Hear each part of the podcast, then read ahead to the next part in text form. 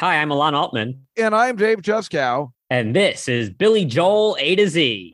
Once again, Billy Joel.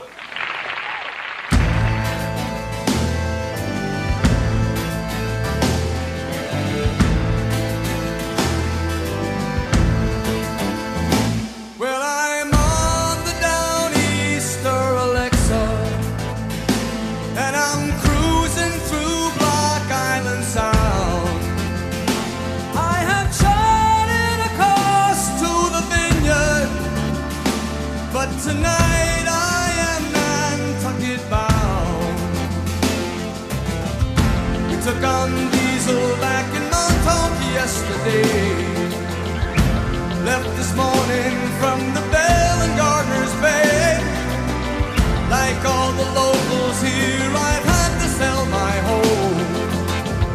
Too proud to leave, I worked my fingers to the bone so I could own my Downeaster Alexa. And I go where the ocean is deep. Hi, everybody, and welcome to another exciting episode of Billy Joel A to Z. As today is one of those Billy Joel later catalog songs that you may scroll down to if you just started listening to the podcast. Of course, you won't find it in the letter D because the song is actually entitled The Downeaster Alexa. Who knew? But I can tell you this the Downeaster Alexa is the third song off of the Stormfront album and is placed right after the Super Smash We Didn't Start the Fire. The Downeaster Alexa was released as either the third or fourth single, depending on what country you're in, off of the album on May 5th, 1990. That's seven months after the initial album release.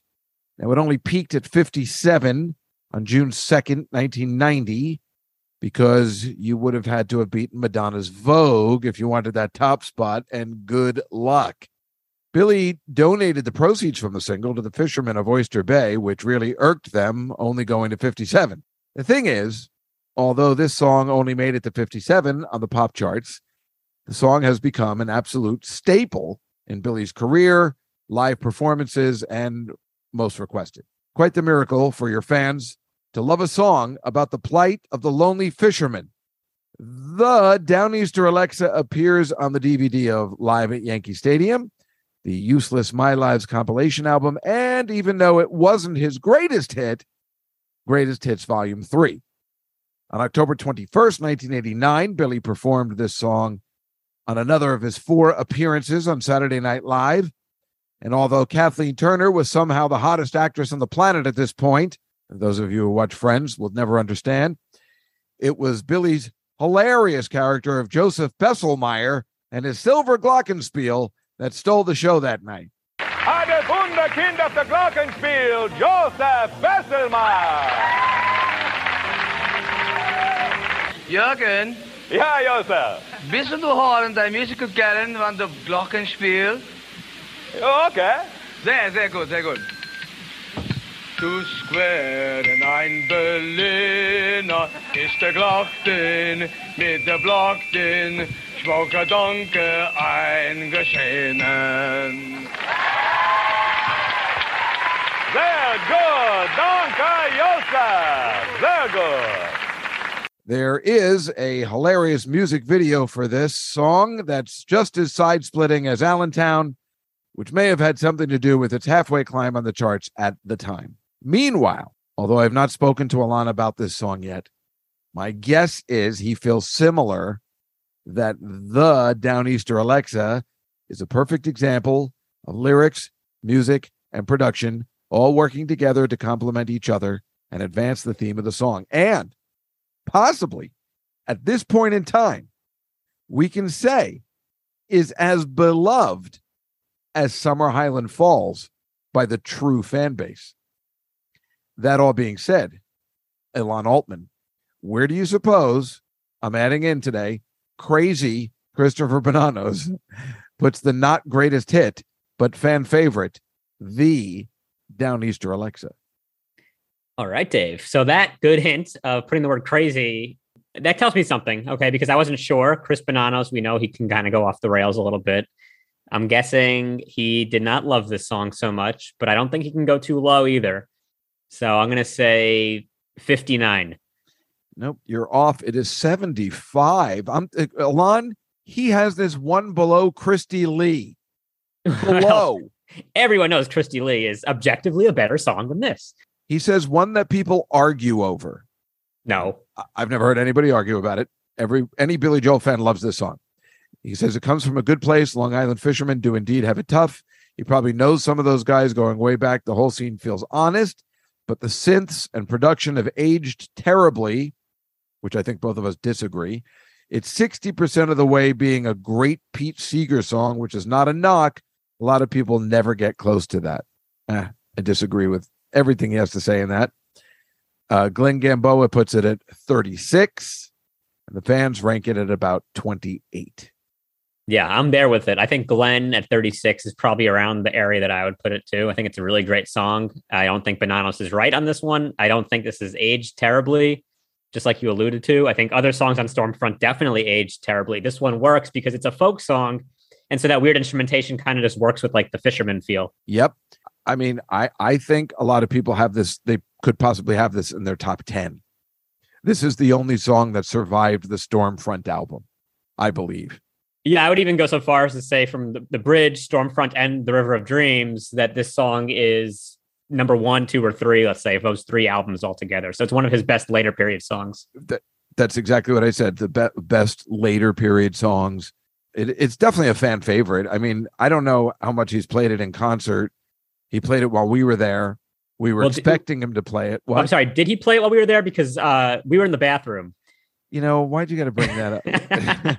we have no real evidence. We could have just been hearing the PA system, like just the radio was playing it in That the is, bathroom. you're absolutely right. It could have been just some guy with a boombox, but uh, I, I, I get, you know, I, I was pretty sure he, we knew he was going to play it.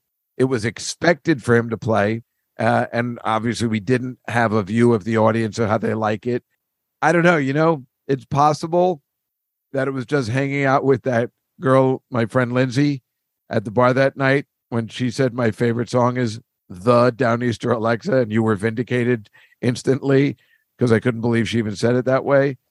And then I think somebody like that who, you know, is a is a fan, is a not maybe not the fans like you are. I, I can't put myself we anymore the, the way I put through this podcast, but uh, but you know what I mean. I feel people like this as much as I I believe they like it as much as Summer Highland Falls. I don't think any Billy Joel fan dis- dislikes this song. I don't think they have a problem with it either.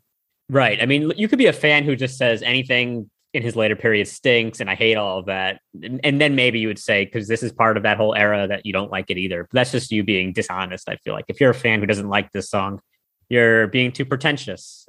It's really Yeah. good. It's like an update to Allentown. Who doesn't like Allentown? Here's a new Allentown.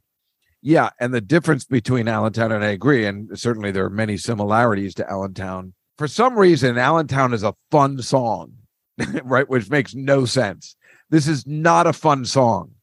It is not fun in any way. The music video is horribly dull and not exciting. And yet there is something exciting about it. And you can't really put your finger on it because it's stupid. It's a stupid song. It's a sea shanty that we've been talking about a lot, which he loves. The guy's playing an accordion, and yet there is something magical and unbelievable about this song. Even watching him play it on Saturday Night Live, sitting there with this just little four piece band he's got behind him, that violinist girl, and he's got the accordion with him. It kicks off where you're like, I'm already in. You're right, because Liberty hits the drum so hard and it starts out with a bang. It really does. And it's kind of cool to hear him play the accordion because Yes. you don't know until the song, no one really knew that this was another instrument in his wheelhouse. But apparently it's a thing he can do. I mean, I knew, of course, because I always have that Zoom background of him in the 70s holding an Right. accordion. We always thought it was a prop, but then uh, apparently he was always practicing on this thing. Yeah, that, that girl violinist is great.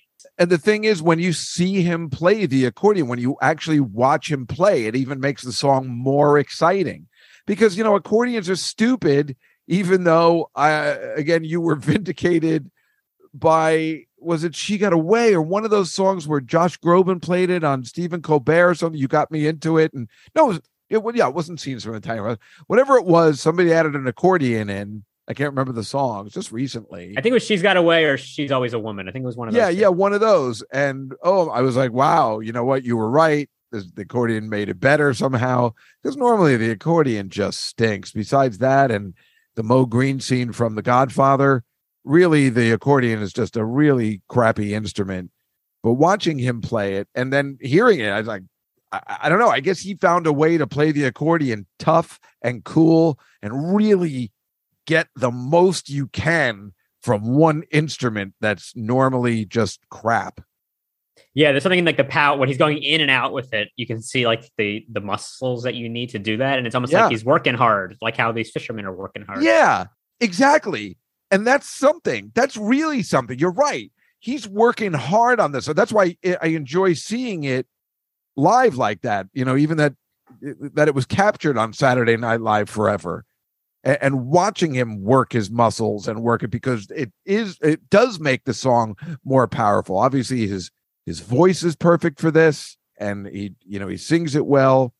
It's really an interesting, uh, very much like Allentown. Sometimes I was thinking it to like Copacabana, where you know these lyrics are so stupid. Why do I love this song? I'm on the Downeaster, Downeaster Alexa, and I'm cruising Block Island Sound. I have charted a course through the vineyard. um, yeah, right. It's I've an- got another bills example. to pay and children who need booze. That's what I thought the lines were. Children And children who need booze. I, I thought those were the lines until I just recently saw. Oh, it's clothes.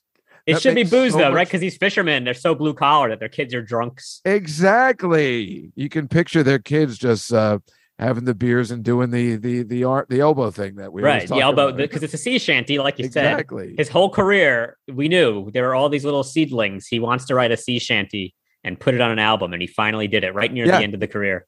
You're right. He finally got what he wanted. He'd probably been planning this for years. God damn it. I want to make uh, boats, maritime, all this kind of nonsense, Stormfront, the Beauregard meter. What is that stupid thing? The Buford. The Beaufort scale. And then he finally hit pay dirt with this song that we should just absolutely be angry about that it exists and that we love it so much. I feel like back in 1972, he wrote Great Ships and Great Oceans and was like, wait, bide your time, Billy. Don't put it out yet. Put out 11 albums. That's when you do it. Album 11. That's the sea shanty. They'll never see it coming. But boy, it is a strange, magical song. Everybody kind of knew this one. They, I mean, it's so weird. Again, we just did Temptation. We were talking about it's about Alexa. This song isn't about Alexa, and yet it is because we know he named the boat after her, and everybody knew it too. And there were definitely people like, "Oh, come on." But it's also a gutsy call to make a sea shanty that people think so, somehow about your daughter. you know, Yeah, well, it always confused me. I didn't know a downeaster was a type of boat. So whenever I would hear the song, I thought of like nor'easter, like a storm. I knew it was about like a fisherman. So I thought it's about a storm at sea. And I was like, what does it mean? I'm on the downeaster Alexa. It did, those words didn't make sense to me. It was almost like when you hear like Ruth's Chris Steakhouse, and you're like, what is that? Right, right. Oh, that's a good example, right? If you're here, I think that's a nationwide place. I never understood that either. I always thought they, I didn't know what the hell they were saying until I saw it on the sign. Oh, that's weird, right? Ruth's Chris, Ruth's apostrophe, right? Yeah, Chris Steakhouse. Yeah. So the Downeaster, the Downeaster is a style of lobster type fishing boat used wise, widely throughout the northeastern United States. It was not invented by any one company or person. It describes a boat built in or in the style of those built in down east Maine. They're not seaworthy boats, and apparently they have long open back decks and small working cabins. They are mostly designed for lobstermen, which is the story he was trying to tell. So, you know, even though we didn't know what a Downeaster was, that's how good a song is when it doesn't make a difference. Yeah, that's good. It's very interesting that it's a not a seaworthy boat. So these are guys Yeah. who are in the bay. They can't. If this thing ever went off into the ocean, they're screwed. And he uses that phrase a lot, baymen. Yeah. which I looked up. That just means a fisherman who lives or works on a bay. But I've never have heard that phrase besides in this song. Yeah, me too. Uh, I don't know whether you knew this. Uh, I just found this out, but this song was written by Billy and his boat captain. Did you hear about that? Did not hear that. Yeah, he gave that. He said, "Well, you, uh, apparently, I guess he had a, a captain that, you know, Billy Joel's rich. He sells his own boats, but he probably also has a captain when you know he brings his family out. You know, why wouldn't he? Right. So apparently, he was very friendly with this guy, and he was like, "I, I want to write this song. Give me some ideas." And he was like, "Why don't you call it Down East or something? That's the name you're looking." He was like, "I'm looking for the name of a boat. I'm looking for the name of a boat." So then the captain gave him the name of the Down Easter, and then he also apparently helped him with a whole bunch of other lines too. And then Billy Joel said, Here, sign this thing right here that says that you do not have any rights to the song's royalties. No, it was weird. Um, he he gave him all this stuff, and then Elizabeth Weber appeared on this boat out of nowhere. No, the, the captain pulled off a mask and it was Elizabeth. exactly right. The the whole Mission Impossible gag, right? But uh, I bet the guy just gave him like a list. Like, here's 10 local references you could stick into this song. We're going to use Block Island Sound and Montauk and Gardiner's Bay and like all these things that make you think this guy knows what he's talking about. Yeah. Oh, yeah, I, I- took on Diesel back in Montauk, left from the Bell in Gardiner's Bay. All right, you talk the talk. Well, it's still it's funny to write a song, put out a single that you're trying to say the plight of the fisherman, which no one cares about, no one thinks about. And then I was thinking, what we're taping this in August of 2022. What won Best Picture of the Year this past year in 2022, which was technically a 2021 movie? Well, I don't know, actually. I can't even remember. Coda, Was that about fishermen? a story about a, a fisherman whose uh, business going they can't hear they're deaf a story about a deaf family of fishermen and they have one daughter that can hear so it's a terrific movie turns out my friend's wife wrote it and directed it. And then she won. Um That's pretty cool. yeah it's a guy a friend of mine from college.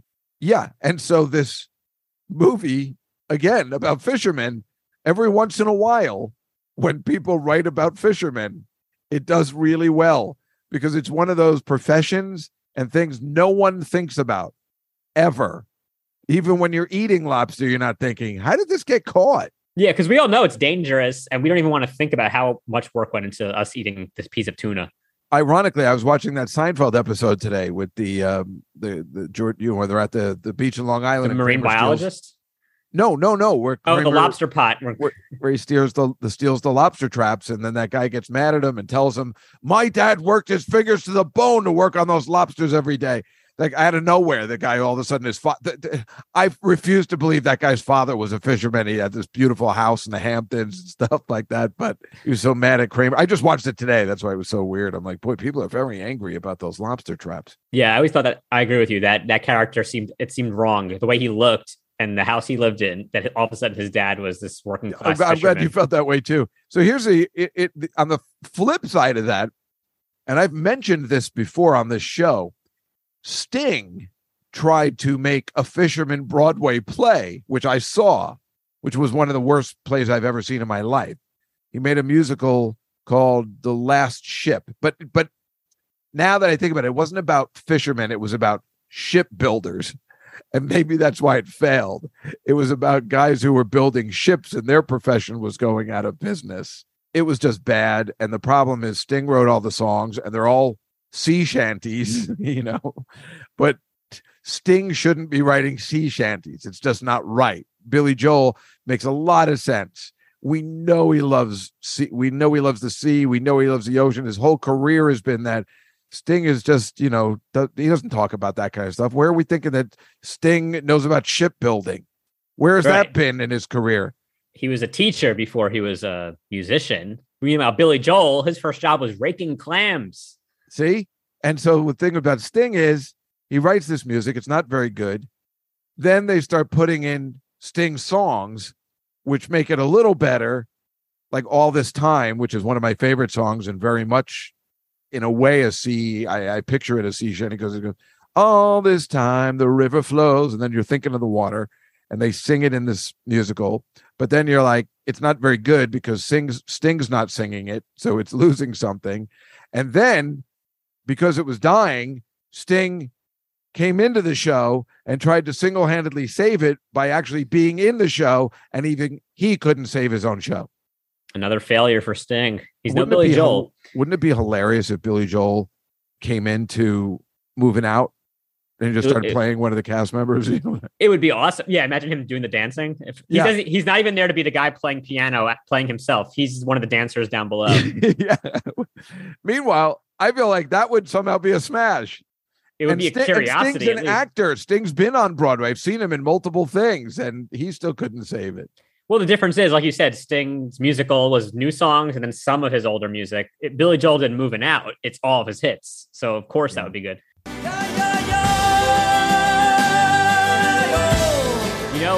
Like about the song? Well, I like a lot about the song, but I like the the ya ya ya's Yeah, because it's just kind of a strange thing. It's almost like his um ba ba ba ba ba ba. yeah, but it's better. But it works this time.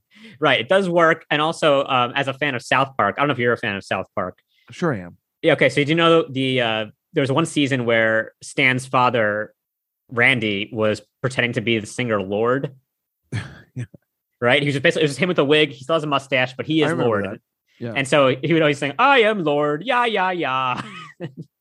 so whenever I hear the yeah, yeah, yeahs, I just picture It's not just yeah, yeah, yeahs, right? It's yeah, yeah, yeah, yo. right, right. He puts a yo because he's from New York, so we're cool. We say yo. Yo, right. Uh, actually, it is because of me that South Park became popular. I had the initial five to seven minute tape that I'd got from somebody on a VHS, and I shared it with everybody. Oh, so you're one of those people like George Clooney also was an early sharer. I Yeah. heard. I was one of those people. I shared it with everybody. We thought it was the great. Before there were viral videos, there was this South Park videotape that everybody had. Oh wow, I can't believe it. You're one of those guys. Yeah, yeah. I got a very early copy from. I think the president of Comedy Central gave it to me, and they were like, "You should see this thing these guys just sent me." he And gave you me were like, copy. green light this project immediately. Um, I would love to be a part. Oh, you weren't asking me to. I guess we talk about a little bit, even though this isn't our thing, but you know, we read about it uh, musically, the way the the rhythm of the song goes. I'm sure you saw that, yeah, I did. It's a one three beat. and it all means something. So they say with the emphasis on the first and third beat of a measure rather than the second and fourth beat, which is most popular, even though we couldn't know that, but somebody like a Paul Lauren, of course, would know that. That somehow mimics the rhythm of the waves, the movement of the sea. And he said, I tell the drummer to play backwards, where I guess he tells Liberty to play backwards on the one and three, which sounds like waves coming in. That apparently the one and three gives it the sea shanty essence. He is quoted as saying that. I, I can't imagine because to me it's the same thing. It's still a beat every two beats, right? But why does one three mean that? But he was describing it in this one talk where he's mentioned that like the two four is like soul music, and the one three he said is like white people with overbites. right. He's saying like how it's like such an unsettling rhythm. Oh, that's interesting. Well, apparently, also the use of accordion and fiddle often are associated with folk music or common people's music, which you know also helps. You know, because remember he he was saying, I've been trying to write uh, an original folk song from the beginning. Like he's been, like you said, with Great Ships and Great Oceans. I he's been trying to write this song his entire career, and he hit it on the eleventh album. They also say that the fiddle solo in particular helps give the song a sense of urgency and the fran- the frenetic pace at which the work is done on the boat. Yeah, So I can see that. The, the speed of the of the fiddle going is kind of like you picture this the fishermen pulling on the ropes and you know getting the sail up or whatever they're doing. So it's a very intricate song for such common folk of what he's talking about. It's a very intricate folk song, if indeed it is considered a folk song. Yeah, and then also he's talking about how the fiddle is like this common man instrument, but the guy who he has fiddling on the song is Itzhak Perlman. Right. Who they could not put on the album, they could not credit because his record label found out there was some sort of dispute. So they he is credited as world famous incognito violinist. And now we know it is Itzhak Perlman because he has uh, come to MSG and performed it with him on occasion. Is that correct? yeah, I saw the video from 2015 when he was there, and it's kind of cool because he comes out on his little motor scooter, And oh, he uh, does. yeah, because he he had polio as a kid, so he doesn't really walk around much. So he zooms onto the onto the uh, stage, and then it's it's a great rendition. Billy Joel sounded great. Perlman really knew what he was doing, although apparently in the actual studio recording, it's like Perlman was playing it too fast and like couldn't figure out like what what the beat was on the song, and so they had to just take what he did and then like step it back a little bit. Mm. So they in post production they fixed it. And now he knows how to play it perfectly. Now he knows. You know, another rare thing about the live versions of this song is that we get to see Mark Rivera playing guitar. Oh, is that right? Yeah, even on the SNL one, like at first they have that close shot where you only see like Billy Joel and Liberty and the two girls, Yeah. and then from the side angle you see Mark is like almost off stage playing guitar. Yeah. Boy, that I got to say that Saturday Night Live performance is is so entertaining. Uh, you know, um, no, well, I'll save it for we didn't start the fire. I I think I was there Was that the same night? That was the second performance, and the first one was We Didn't Start the Fire. exactly. So I I saw the dress rehearsal that that day or something. I saw him rehearsing, uh, but I'll save that for we didn't start the fire. But I Look forward to the pretty sure I- everybody. I saw him perform that just for me, like not not in the dress rehearsal or the actual show, but just for me. It was really exciting. That's so really maybe cool. that's what even makes the song that special, but it wouldn't matter anyway. This is a special song. Special in the sense that this is a very difficult song to say to your fans. you put out a we didn't start the fire, which is you know, which we'll get to, but you can question everything about that, but it goes to number 1 and then you're asking them, well, you might also like this. I mean, this is so far removed from We Didn't Start the Fire, and it comes on after We Didn't Start the Fire in the album. But boy, it really is a special song. And I, I really do believe, and I, unfortunately, yeah, we weren't there. We were in the bathroom.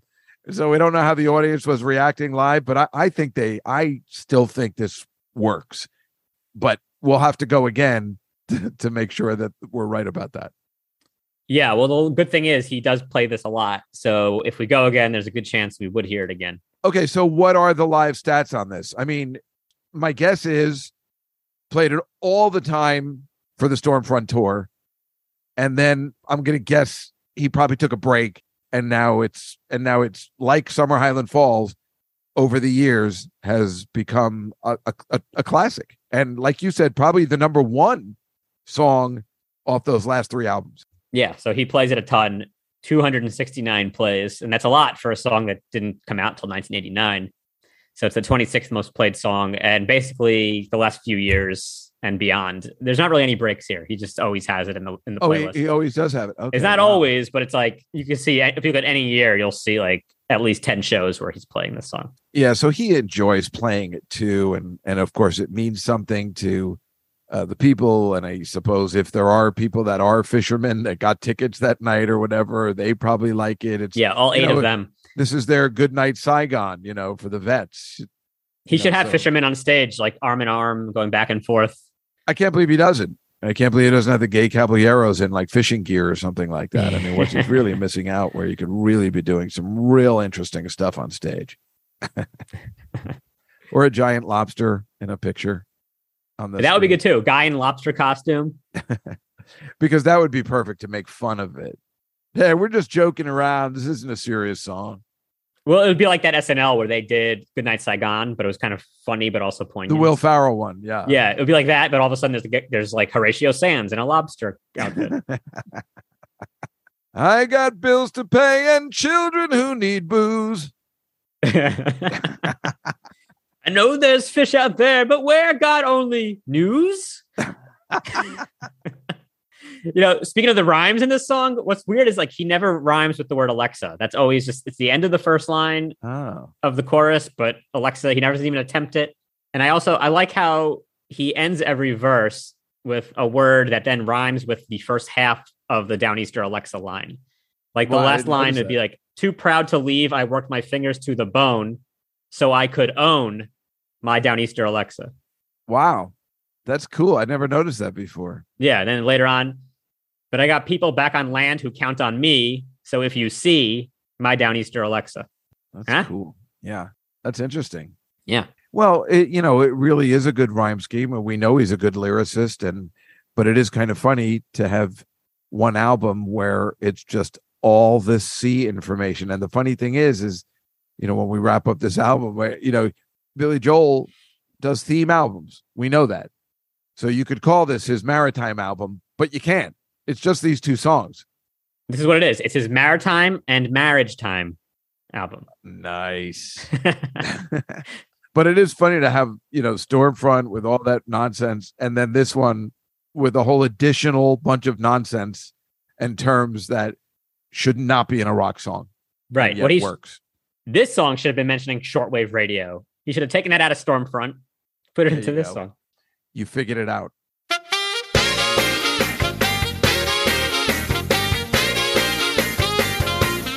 Well, Dave, it's time for the trivia portion of the show. Do you have a stumper for me? Yes, and it is set up perfectly. Hmm? It could be complicated or not, but like I said, throughout this episode, it has been set up. In May of 2022 at MSG, Billy Joel said he had this is May, this is only a couple months ago. Billy Joel said he had an IV of vitamins that beats the shit out of cocaine. I don't know whether you saw that. No. Only a few months ago. Cocaine has been a major force in Billy Joel songs. We know about Big Shot and I've Loved These Days. There's probably a couple other mentions, maybe I'm not thinking of. That's all I could think of. Yeah, that's all I can think of too. The Downeaster Alexa, the, the party song that it is, can you find the cocaine reference in this song? Ooh, okay. So I'm gonna look. I'm gonna look at the lyrics. I think I'm allowed to do that, right? You're totally allowed to do it, but it's a trick question. All right. Cocaine reference. A good captain can't fall asleep. No. No. It is actually the word cocaine, but in slang terms from a 1983 motion picture. Stripers. Nope. Sword fishing. With Al Pacino. Okay. 83. Al Pacino. You even said it Scarface. earlier today in this Okay. episode. So the movie is Scarface. That's correct. Diesel. No. It should be Diesel. I feel like Diesel should be a cocaine slang. I'm It just gonna go to every single word in, in the song. No, but you won't get it because you're probably they might not even have the words where you're looking because only some of them do. The answer is yayo. Oh yeah. What's up? Oh yeah, you're right. That was not listed where I was looking. I got the yayo, man. Yeah, yeah, yeah, yeah, yo. He's talking about cocaine, man. That's what he's using the boat for. Listen, exactly. Listen, you got the the the, the boats, the frogmen, you know, with the satellites, and they got stuff. You gotta move that shit. No, you can. You gotta do. You gotta make a move, man. Listen. Hey, Sosa, you got a problem with me? Make a move. I never liked him. I never trusted him. I like you, Tony. There's no lying in you. Don't you ever fuck me, Tony. Now you listen to me, you little monkey. Hey, who you're talking to? Should I just continue? Or Yeah, I keep, I'm. so I'm not interrupting because I want to see the whole movie. I, think I could do the whole thing. You still got the money? Yeah. And I got the yayo. You got the Yale? Yeah, right. Bring it here. Fuck you. That is our problem, Tony. It's due to go on 60 Minutes next week. We have a problem, Tony. I can do all the characters. Do Michelle Oh, Pfeiffer. you a big man. You know something about cocaine? I give you five thousand dollars. now Well, doing I- F. Murray Abraham. Okay, now do uh do Tony's sister. I can't. Okay. I thought I could. I, I like Julio. He's nice. I don't know. I can't do it. Spot on. Why don't you take me out? I see the way you look at me, Manolo. That was good. Thank you. Tony Montana is crazy. I don't think he's like a well balanced individual at all. I, I don't think. Well, the cocaine messes him up, and he made it clear: never, you know, get high on your own supply. They say it over and over again. What the hell? but you got to admit, he's good at interior decorating. That house was awesome. Oh my God, that house is. A, that's what every person who gets rich wants. Yeah, I want a fountain that says "The world is yours." Yes, it's one of the best movies ever, ever. Brian De Palma. Shall I opt my life? Uh, anyway, Alon, do you have a trivia question for me about the Downeaster Alexa? I do. My trivia question is: Itzhak Perlman is a distant cousin of what Canadian stand-up comedian? Howie Mandel. That's correct. Why do I know? I don't know. but you knew that. I did know. Isn't that Okay, crazy? good. uh, I think the reason I know is one of my friends handles Itzhak, Itzhak, Itzhak, right? Yeah. Itzhak Perlman. Um, she worked for a classical. She handled him and a bunch of those other classical guys that you've heard of, that you've actually heard of. And I think she told me that a long time ago. No. I thought I was gonna have to give you some hints, but you got it, so that's Yeah. even better. That's a good one, though. Who would have thought? Yeah, very strange. They're like polar opposites of the entertainment world. Highbrow to Well, I- lowbrow. I, don't know. We don't know. Maybe Itzhak Perlman's very funny. Well, he might be because in that MSG performance, uh, Billy Joel makes a funny comment towards Itzhak, and Itzhak instantly got what Billy was trying to insinuate. So he has a sharp mind You said he comedy. comes out in a bike like a clown. I mean, what more do you want? and has a funny red nose on. It's very See? strange.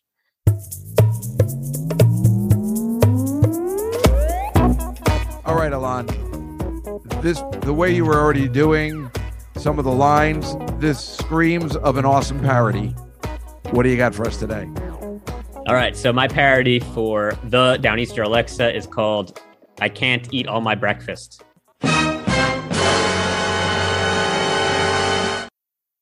That's fucking horrible. That is How- the that, worst. ti- that title sounds terrible. that title sounds terrible. Terrible. I I can not tell you the disappointment that had to have gone out to all of our listeners. They they they know you'll pull it together, but that title stinks. Okay.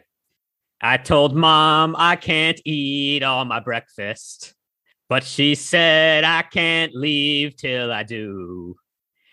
I had wanted to go to my friend's house, but instead I have chewing to do. She gave me scrambled eggs and bacon just to start. Jimmy Dean sausages and a bowl of Lucky Charms. I said I'm full, I cannot take another bite. But mom just said, What happened to your appetite? But I am right, I can't eat all my breakfast. And now she's serving a bagel with lox. Who does she even think that she is feeding? The New York Mets and the Boston Red Sox. Oh hey now. Well, I- I'll say you redeemed yourself. The rhyming scheme was okay. Thank you. I I, I don't think it was pretty. I- You know, again, all, now I just hear Paul Lawrence singing it, and I'm like, oh my god, it's going to be brilliant when he does it. And that's a good one he'll do. I mean, if he can play that, that'll be great. I'll he- accompany him on the accordion. Okay, good. I was like, we need an accordion. So someone, one of you guys has to be on No, the I accordion. mean, how difficult can that be to play? Please, and I'll get on the fiddle. perfect. That can't be really difficult either. I mean, look, they have Let's women go back and that. forth, back Yeah. and forth. They got a girl playing that in the at Saturday Night Live, right? How difficult can that be? Am I right? Hey, Right, Alon? You know what I'm talking about, right? hey, women, you've been just gout. You've been just out. That's right.